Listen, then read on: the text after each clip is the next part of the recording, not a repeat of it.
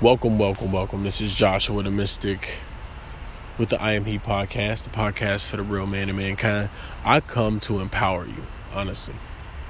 So, uh, what I do on this podcast is I give you my real time experiences and my stories of what's happening in my life. I am on a very unique spiritual journey. Many awakening experiences have happened to me. I've manifested lots of uh, different things and certain truths have been revealed to me that I feel are very necessary for someone to hear. Because if you hear them from me and I'm open with them, then maybe you can you can start sharing some of these experiences. Another thing, it's actually improving my life. It's really improving my life. So I'm noticing some things that are very, very eerie to me. And obviously, when I speak, I'm speaking from the premise that all is mine because when I say all is mind, I mean literally, everything is a mind. Everything you see, the basis of its existence begins in imagination because if it cannot be imagined, it cannot exist. That's the rule. That's the rule. Just, and when I say that's the rule, I didn't make it up. Just try to do it. Attempt to attempt to see something in this world that you can't recreate in your imagination, and you will find nothing that you can't recreate in your imagination. Every experience here can be recreated by the imagination. So the imagination is the original.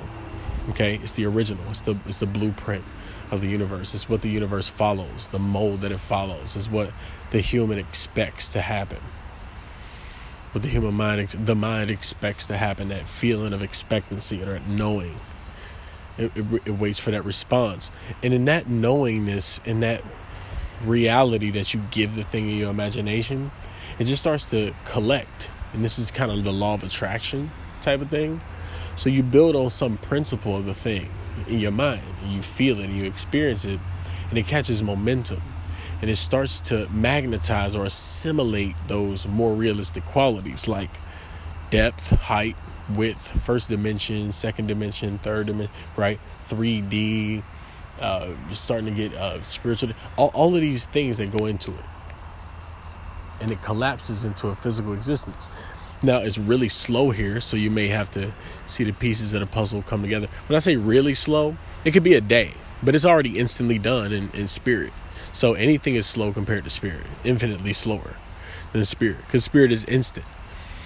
This is why you can feel the thing that you want to feel right now, even even though quote unquote it's not here. Well, it is because you're experiencing it. You're experiencing what? You're experiencing it. That means it's something. Uh, you can't experience nothing. You can only experience something. And so, if you're experiencing something in your imagination, that means your imagination is something, or else it would not be able to be experienced. This is the basis that you use in your thinking. So now you can just imagine, imagine, imagine. And look, with the armed with the knowledge that it's real, you can talk, you can say whatever you want. You can speak however you want. So, uh, and you need to talk like it's here. Why not? You make it more real. I've I've I've had better relationships.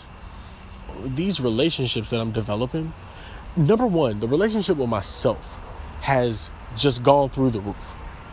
I I know I know who I am. I know who I am.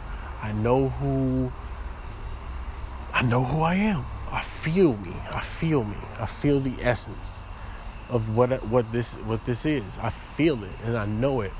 And I believe it to be divine. I believe it to be a divine gift of God as God.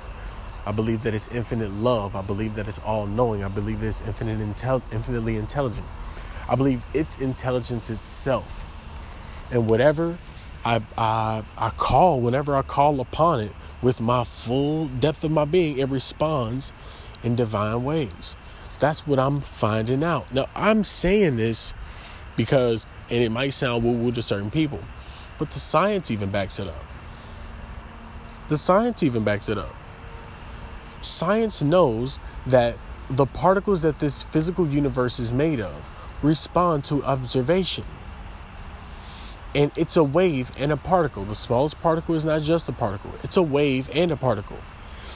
They found out time is quantified, meaning time is made of particles, it's not made of any real substance. They found out that physical matter is made of particles. Tiny particles that are both waves and particles at the same time. And what determines if it collapses into a particle or it stays a wave? An observer, the expectancy of an observer. This is the truth of quantum mechanics. So even quantum mechanics knows that what we're seeing and what we're experiencing is not necessarily what's there, but it's what we expect is there. It's what we expect is there. What we expect to be there. That's observation of expectancy. So we know that this collapses waves into, into particles. As soon as, it, as, soon as the, um, an experimenter goes to measure, something appears there to measure. Otherwise, it will not collapse. It's a probability.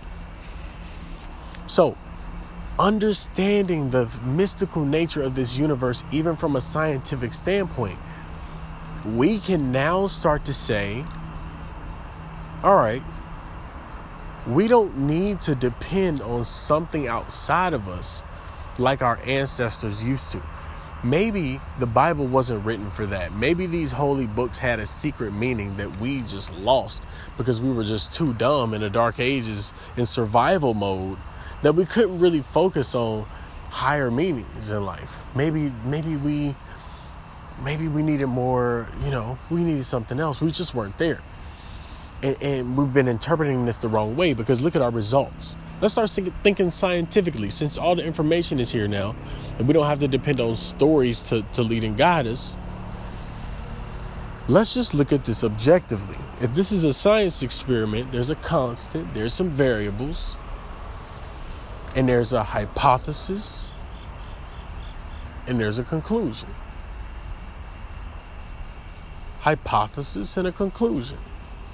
So you make a hypothesis on what you think this world is made of. You make your hypothesis. Then the next thing you, first, the thing you need establishes what's the constant in this? What's the constant in this experiment? What's this constant? The constant is mind. Mind is the only thing constant.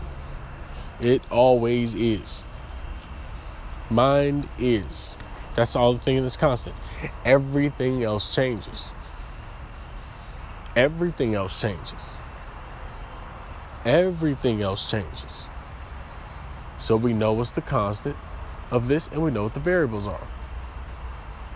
The only thing that's going to change is the outside. But the very core of it, the principle of it, doesn't. And that is I amness of mind. It's mind.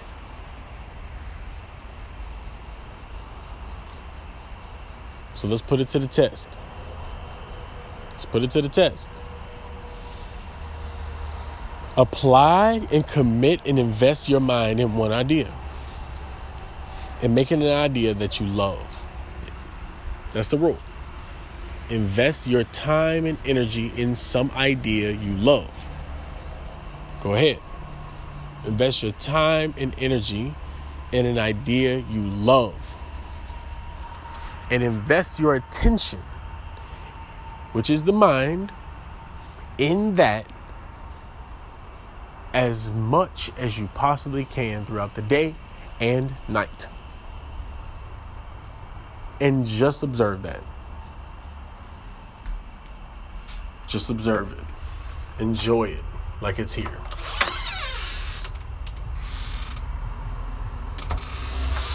Observe it like it's here. Observe it like it's here.